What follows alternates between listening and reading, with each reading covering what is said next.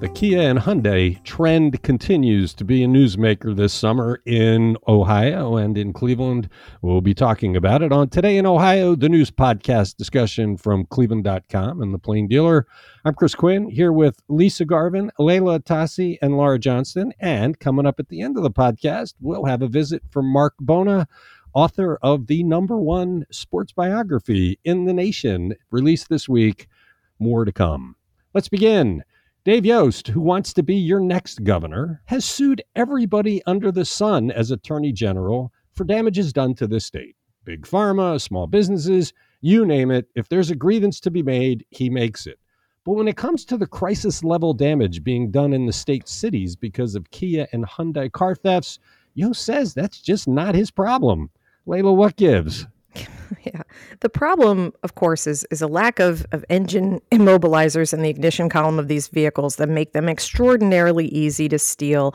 And young people are stealing them for joy rides and posting their their escapades to social media. But too frequently, t- these joy rides are escalating into greater violence. There have been shootings associated with kids and stolen vehicles. Not to mention the fact that a lot of these kids don't know how to drive, which is a danger unto itself. People have been hit and killed on, on account of these. So Ohio cities have been filing lawsuits against the manufacturers. But Yost says that's that's an issue left to the best left to the cities and to local prosecutors. He did not join a letter signed by 18 state attorneys general urging the National Highway Traffic Safety Administration to impose a recall on the affected models of Kias and Hyundais and he hasn't sued the companies on the state's behalf for the company's faulty design that has made these vehicles so vulnerable to theft. His he, he says barring some specific false or misleading representation by the company to the contrary, the fact that a car from a particular manufacturer is easier to steal than others is not a violation of state law. The fact that the cars are being stolen is a criminal act committed by individuals with criminal intent you know, neither does does there appear to be any legislation in the works to address the problem, which is draining city resources and and you know also impacting the car insurance car insurance industry. So, and look, eh, there is no cause that he hasn't signed on. I mean, anytime the attorneys general get going, he's there. It this is a striking failure, and it gets back to the whole idea that the folks in Columbus really don't like the cities. I mean, this is a huge problem for Cleveland and other cities. I mean, yeah, I was trying to remember back on, on the other causes that he has signed on to. There isn't always a state law violation. No, this is civil. It. It's not a state law. He yeah. he goes after people all the time for for damages that they've done. It's not state law. He files civil suits over right. and over again. Big Pharma wasn't a state law. He went after them civilly. I, it's the, his explanation was so hollow, and it really does put the cities in a very bad position. I had one of my radical thoughts about this, so let me let me lay Here this on go. you. What buckle up? what would happen? Justin Bibb in the event on Tuesday that we had down by the lake, talk about lakefront planning, mentioned that something like 80% of the revenue the state gets comes from the cities. I don't know if the 80% is right, but I do know the majority of the financial engine of the state comes from the cities. What if we stopped it? What if all the people that all the businesses in Cuyahoga County, Cuyahoga County Council passed some act, they put together an escrow fund, and all of the businesses, instead of sending their income taxes into the state, the withholding, we put it in escrow and said, until you start to do what you should for the cities, we're going to keep our money. So they still pay it. They're, it's not that they're not paying it. What you know, Dave Yost would sue and raise all yeah. kinds of alarm, but look, Mike DeWine openly defied the Ohio Supreme Court with no with no ramifications. You got a state now defying the U.S. Supreme Court, refusing to redistrict, even though they've been found to be unconstitutional. We're now in a time where there's no ramifications for defying the law. So what if we just defied it? So we're not giving you our money. We'll keep our money, you know, and and until you start to be responsive to the desperate needs we have in this city, you don't you don't get our financial engine. Well, there's only no ramifications for defying the law if you're a Republican. I agree with that. yeah, I thought the same thing. What are they going to do though, Leila? If you they're just going to sue, and then the the uh, okay. very biased Ohio Supreme Court will come crashing down on us, and and you ignore them like Mike DeWine and Jon Husted and all the rest of these guys have over time. So what happens if you just if you don't accept the rule of law which has become the donald trump era you would at least jam them up financially because there's no leverage they just keep sticking it to the cities I, what, what's also hilarious about this we finally have the issue that republicans in columbus think there should be local control on and it's kias and hyundais Chris, what if we take it a little bit further and just created our own state called the Western Well, Reserve, right? We- and just said, i'm all for that I- we're we're, we're uh, seceding. We put together that whole package a few Yeah, years just- ago And it just feels Dust like that it's off and gotten republish it. So Let's much go. worse, right? Because that was, I don't know, I'm gonna guess here, but like 2016, and it's Yeah. just been downhill. No, look, I, I've argued for that for a long time. We, we did that half tongue in cheek, but half legitimately. We looked at the financial power that we have. But it, uh, Dave Yost not taking action, Mike DeWine uh, giving us crickets about what's going on. We don't have representation in Columbus, but we have all the money. So that, that's the leverage. We should use it. Radical idea. You heard it on Today in Ohio. Ohio government officials are saying now that the latest screw up at the unemployment office, the one that exposed private data to scammers, did not corrupt the state's OHID system, but they're not answering questions. Why should anyone trust them, Lisa? What don't we know yet? Well, we at the Plain Dealer in Cleveland.com sent a list of questions to the Ohio Department of Jobs and Family Services. We asked, you know, who was responsible for this code flaw that caused $190,000 in jobless benefits to go to scammers?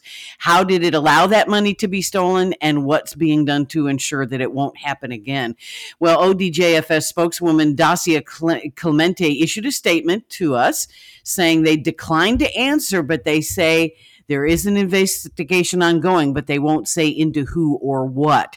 So, uh, the spokesman for the Ohio Department of Administrative Services, which oversees the OHID system, J.C. Benton, he says that computer code flaw only affected the unemployment side of the OHID system, and no other systems were threatened by this.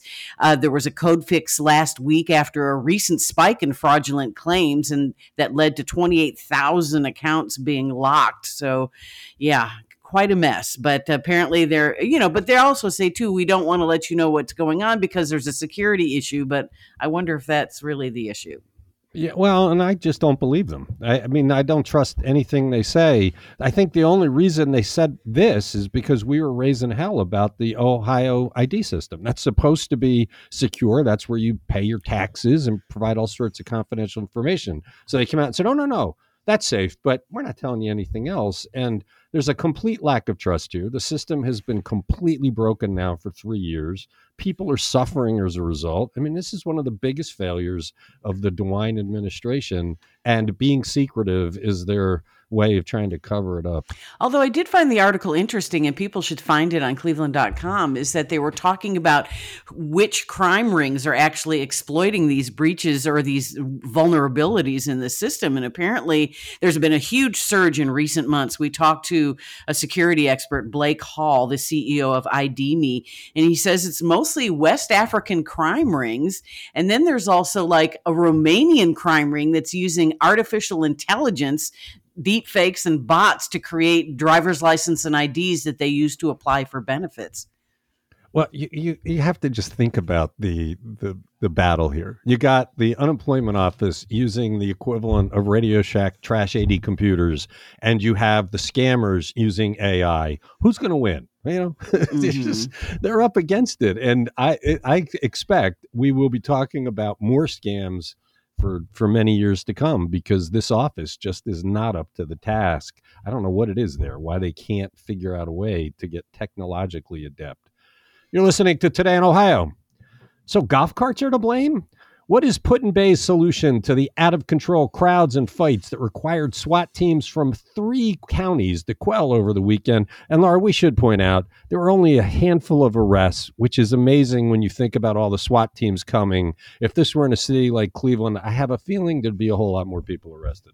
That's a good point. I was there just a few weeks ago and marveled at the plethora of golf carts available from all sorts of businesses by the Miller Ferry out by the airport and then in downtown. And I wondered exactly how many there are. Well, no one really knows. There's no actual census of golf carts, but the mayor guesses between 2,500 and 3,000 and they were all rented on Saturday. They were driving on the sidewalks through the park in the middle of town, causing total gridlock. I mean, this is a small island, South Bass Island, and the town itself is only about six blocks long. So the mayor, Judy Berry, said the island may have to restrict the number of golf carts available to rent on the island and on village roadways because of all of the problems. The thing is, this is the traditional Christmas in July weekend, the last week. Well, I guess it, it's not the last weekend of July, but closest to the 25th. And the island used to celebrate it, but after they had too many rowdy crowds, they stopped and no businesses were celebrating that this weekend but still the crowds came and they weren't ready for them and then when the last ferry left at like nine o'clock i guess the whole island emptied out I, the whole idea of golf carts, it just seems so uncool. I, have never been there and probably will never go there. but the whole image I get is like a bunch of drunken geriatrics screaming "Freebird" as they get in their golf carts to drive around the island. I mean, how, how much unrest can you have when the people are driving golf and carts? Literally, like I mean, and I was driving a golf cart a couple of weeks ago. You can't go more than I don't know, 15 miles an hour. I'm coming up with it. I, I like you, you. You have your pedal to the ground, and you cannot go very fast. But that is why people go to Put-in-Bay. They go to drink because it is a bar crawl. It is bar after bar after bar. I think there are some like seven swim up bars alone. Um, and and bars on the the decks and the docks and people boat in there and dock just to to go to these bars and then and then they want the golf cart because they kind of i mean it's what, like bumper cars for grown-ups? I don't know. What's the age of the crowd? Is it like middle-aged people? It's not teenagers right? It's not it's young not people. teenagers. And i do want to say that during the week it is family friendly and there is a campground and you can definitely go with your family and have a lovely time. And there are cottages of people that go up there every summer. So it's not just like you know daytona beach spring break. But on the weekends i would say it's a lot of 20 somethings uh just that's where they go Okay. You're listening to Today in Ohio. Wind turbines seem always to be controversial with somebody, but Ohio Supreme Court put to rest a bunch of challenges to a proposed Ohio wind farm. Leila, what were the arguments that fell in a unanimous decision? We're talking about a 71 turbine wind farm that was proposed back in 2019. Firelands Wind, which is a subsidiary of Apex Clean Energy, was proposing it on 32,000 acres in Huron and Erie counties, and it, ha- it, would have a capacity of nearly 300 megawatts, which is enough to power 85,000 homes a year. But local residents, plus this organization called the Black Swamp Bird Observatory, challenged the development's permit, along with some procedural arguments. They were accusing Firelands Wind of ignoring what they said is a number of, of uh, environmental risks from the wind turbines, including contamination to groundwater, noise that would cause stress, annoyance, and health damage. Interruptions to bird migration and harm to insect eating bats, among other things on each of those arguments, the Ohio Supreme Court ruled in favor of the, the turbine company. And in several of those arguments, they noted that the Ohio Power Siting Board heeded the plaintiffs' concerns and actually adjusted the permit that was issued to the developers. So now the plan is back on, and they hope to have the wind farm operational by 2025. The, the turbines are interesting because it's green energy, and anybody wants to get away from the fossil fuels and natural yeah. gas, which in Ohio is green energy. Ha ha ha. W- would like this, right? Solar, wind energy, that kind of thing is good. But there's a whole level of, of green people, the birders, that hate them because they think they do huge damage to the birds. And so you always have this clash of, of these groups that you would think would mostly be aligned. Can I uh, jump in here? Because there's a study, sure. and I want to say it's out of Denmark or Sweden, but they found that if you paint one of those turbine blades black, it allows the birds to see it and avoid it. So there are strategies out there to minimize bird and bat strikes. And also too, I mean, I have a friend in Palm Springs, California. I visited him several times and the Amtrak station is right in the middle of a very large wind turbine field and they are almost silent. I mean, people say, "Oh, there's this noise." I'm like, I'm surrounded by a thousand fans and I really can't hear them.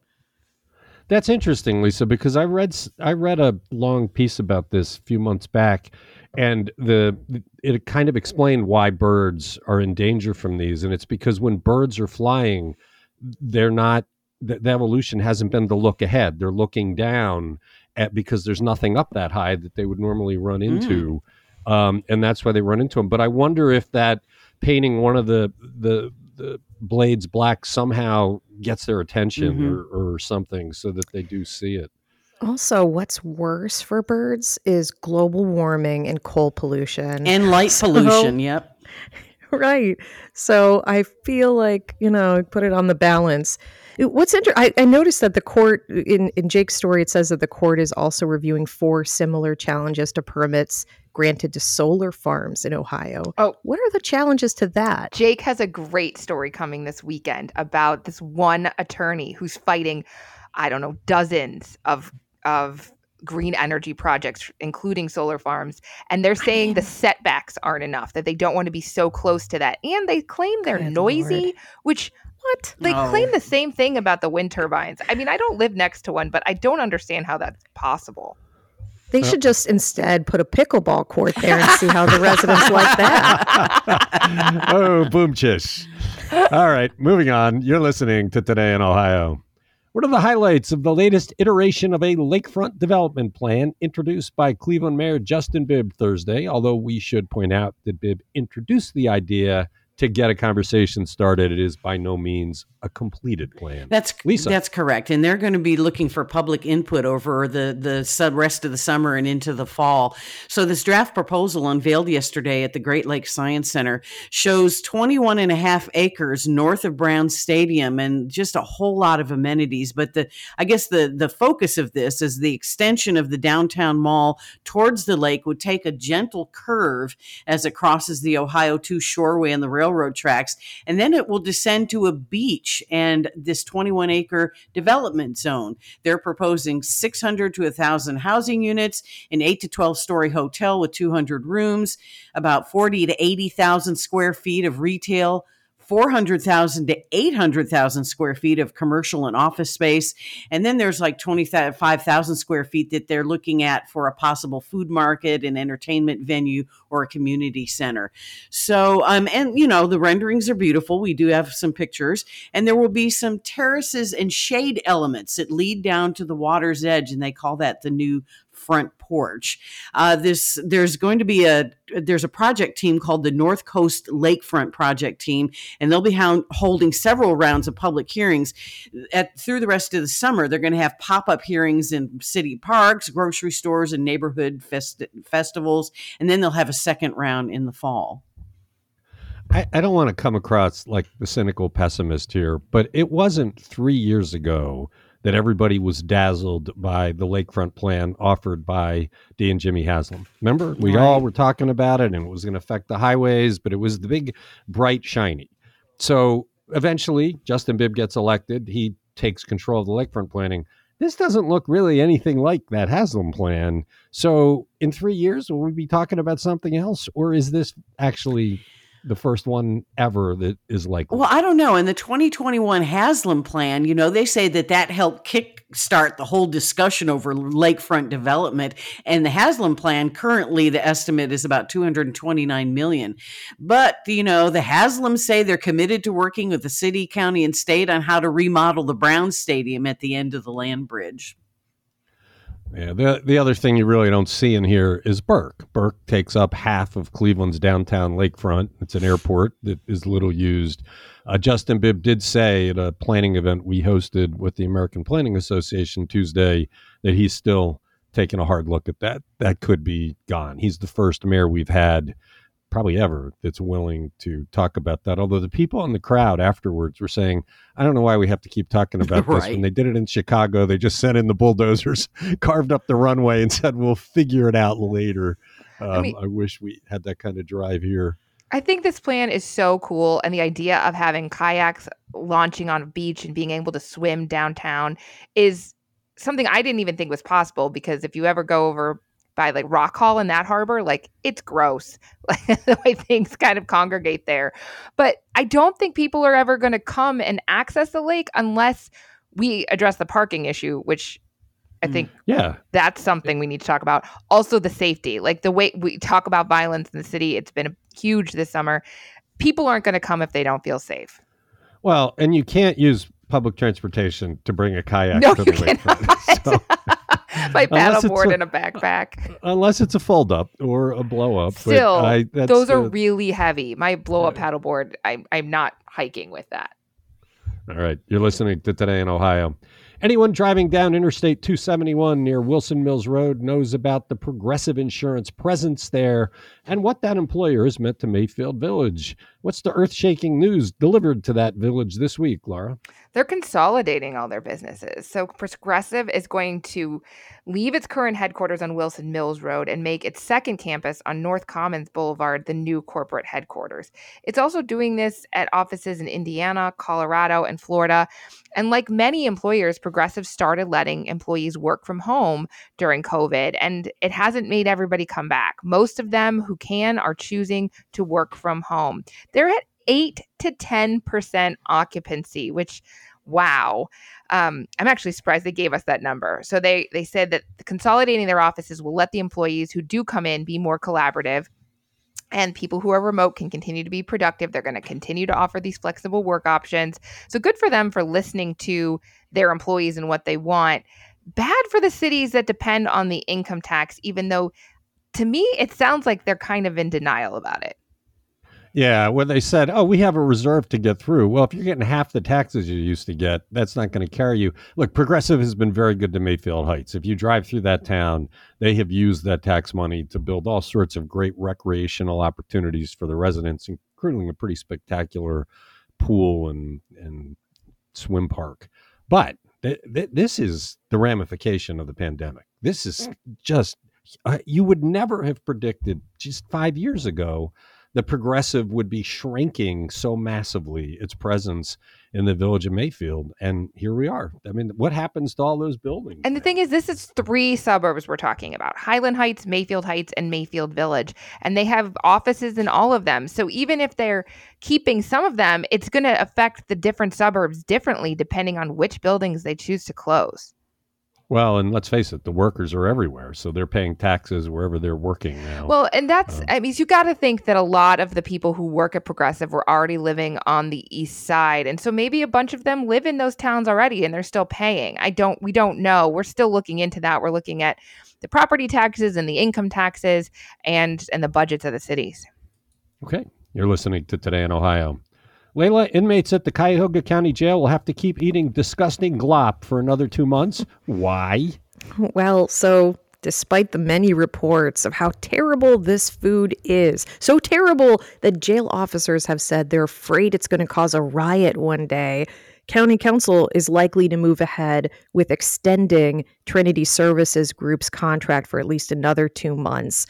That is going to cost $937,000. County Council's Public Safety and Justice Affairs Committee reviewed the contract ex- extension on Tuesday and recommended that the full body approve it. It would cover service through at least September. By then, the county might have alternatives to consider, but it's unclear whether Trinity is the you know the top vendor that's under consideration. The new sheriff Harold Pretel has been charged with reviewing all of the jail contracts, including the food service. So we'll see what he comes up with. But remember, we're also still dealing with the conflict of interest surrounding that commissary contract because Keefe, which is the vendor that supplies commissary, is owned by the same parent company as Trinity. So when inmates can't stand the jail food, they're forced to turn to commissary to supplement their diets. And it just seems so obvious that this company has a financial incentive to keep the jail food inedible. That needs to be resolved. It's really shocking that council has not pounced on this. I think the new sheriff could have made a big splash one of two ways. He could have gathered up a bunch of the Cleveland's well known chefs and said, Hey, come in the jail for a day. Let's give these guys a gourmet meal in between their glop. Or just Oh, I get think a that would have made the riot would have been imminent then. as soon as those chefs left. but then, or bring in McDonald's. You know, once a week, we're going to give you McDonald's because we know how bad the food is. Just something to say it's a new day in the jail, not Yeah. just you got to eat glop for two more months. Yeah. What do you think about the councilman Scott Tuma who said he sampled the food and that it was decent tasting? he said it wasn't horrific. He's, his chicken cutlet was a little cold in the middle, but oh, otherwise not awful. well, I saw the pictures. I'm not buying it. I'm not buying it. You're listening to Today in Ohio. What is RTA's novel approach to helping workers get to jobs in the area around Cleveland Hopkins International Airport? Lisa, we've been talking about RTA giving the big raise to their director and questioning it. It's nice to have something good that they're doing. What is it? Yeah, they're creating a new workforce connector. They call it microtransit for employees or job seekers who use the red line and the 54, 78, and 86 bus line. They can be picked up at the Brook Park station for free rides to their jobs in what's called the Aerozone Alliance region. So this is the area around Cleveland Hopkins Airport and the NASA Glenn Research Center. The goal is to increase employment opportunities in North Olmsted, Fairview Park, Berea, Middleburg Heights, West Cleveland, and Brook Park. This is an 18 month pilot program. And so they, they're working with Share Mobility. This is providing first and last mile transport and advanced ride scheduling. And uh, the funds, half of it will be I'm sorry, I'm saying that wrong. So half of the cost will be shouldered by Share Mobility with RTA, and then they're going to get a state grant that pays the other half, which would be up to three hundred thousand dollars, depending on the ridership that's generated by this microtransit system. It's similar to a microtransit program that was launched in Solon just a couple months ago. That one has already pro- provided a thousand rides to four employer centers within its first 70 days of existence. Yeah, you got to salute RTA. This is a great approach. It's it's an innovation. It's smart and it's helping people get to work easier, which we need to see. You're listening to Today in Ohio. We've got a special segment today. Out of the usual, we have uh, my colleague Marc Bona, who's just written a best-selling already book, number one sports biography in the country. As soon as it hit the sales, uh, we're going to talk about how Marc came to write that book and what surprised him about it. Uh, I'm not going to say who the book's about. I'm going to leave that to Marc. Marc, welcome to the podcast. Hi, Chris. So, what led you to write the book and who's it about? Well, the book is called Joe Thomas, Not Your Average Joe. I was very proud of that title. For once, a title came to me almost just instantaneously. And it's about the Browns' great offensive lineman, uh, Joe Thomas. And when he retired uh, after the 2017 season, uh, I, like several other people, felt that he was an absolute uh, shoe in first ballot Hall of Famer. And I started thinking about uh, doing a book on him. And I, I had interviewed Joe twice before, and uh, I really had a good sense. I thought he had uh, just he's just a good guy, and that proved to be to be very true. So over the next couple of years, I, I had reached out to Joe once about doing a different type of book. He he wasn't interested. I reached out again and said, "Look, I'd like to write either a biography or an autobiography with you." And I left it up to him, and we went back and forth. And he brought one of his agents on board, and we went back and forth. And and finally, he said, "You know, this will this will work." And and Joe suggested, uh, he said, "Do you know Dan Murphy?" And I said, "Well, I I know of Dan, but I don't know him." And Dan is a longtime communication staffer with the Browns. He's a very good buddy of Joe's, and it turns out they both started with the team the same year. So Dan and I started talking, and we figured a unique approach to this book would be basically half biography, half autobiography. So that's really the approach we took on the book, and it was uh, it was a fun ride uh, doing most of the research and writing last year.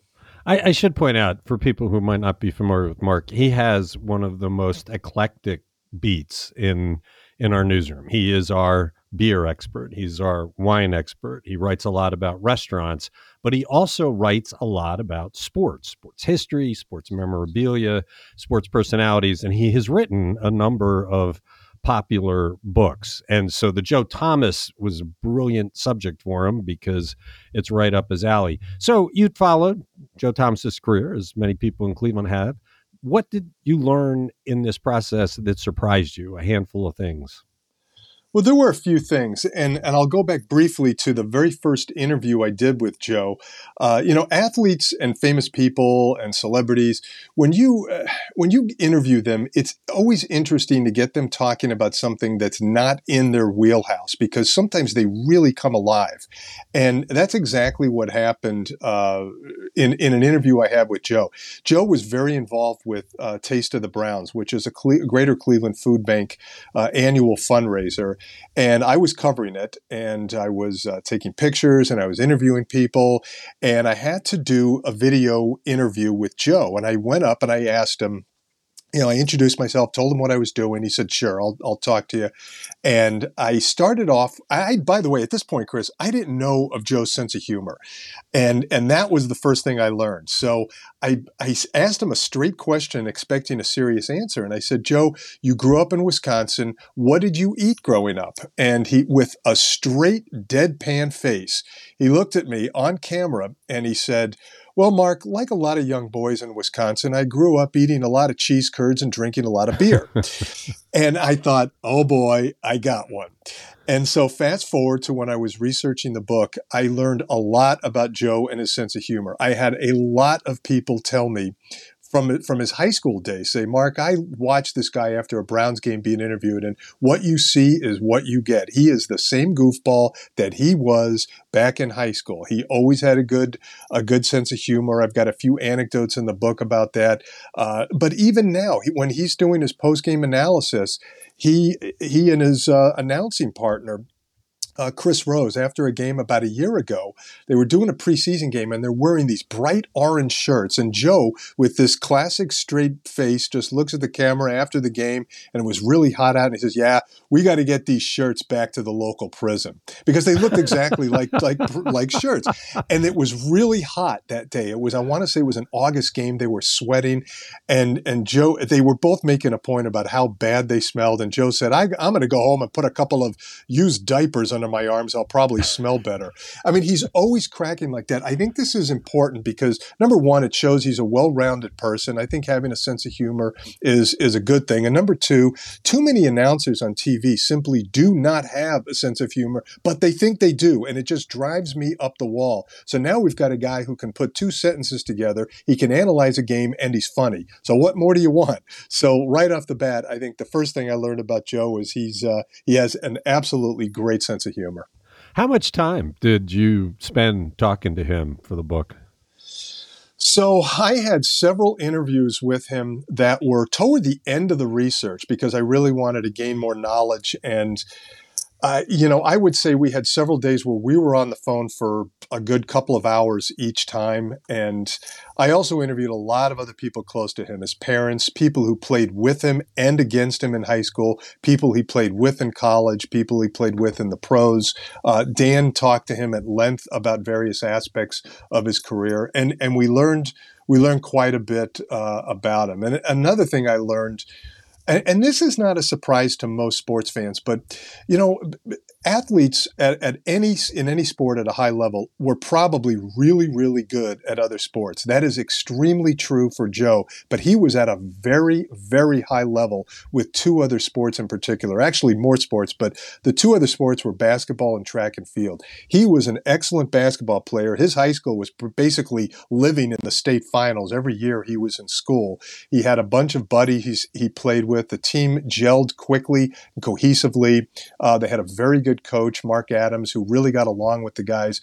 And Joe was being recruited as a basketball player in addition to football, in addition to track and field. It got so serious to the point where Adams told me we had we had to sit down with Joe and say, look, this is your life and your choice. But as soon as you make a decision on which sport you're going to go after for a scholarship, you need to let me know because I've got basketball coaches knocking down the door here. So as soon as Joe said, I'm going football, Coach Adams then reached out to a, a, college basketball coach, and the guy said, "Oh yeah, we've heard already." The pipeline was that fast, wow. and as good as Joe was at basketball, he was even better at, at in track and field. He was one of the best discus throwers in the state of Wisconsin, and was up there in the country. And amazingly, Chris, he was even better at shot put.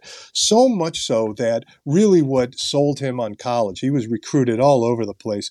But Wisconsin was, you know, kids go to college eh, to play sports for various reasons. They get sold on the limelight, they get sold on being on ESPN, they get sold on a lot of things. They get sold on being able to start their freshman year, whatever. All Joe wanted was the assurance that the school would be open to him uh, throwing shot. And Wisconsin said, we can make this work. And they did for a couple of years.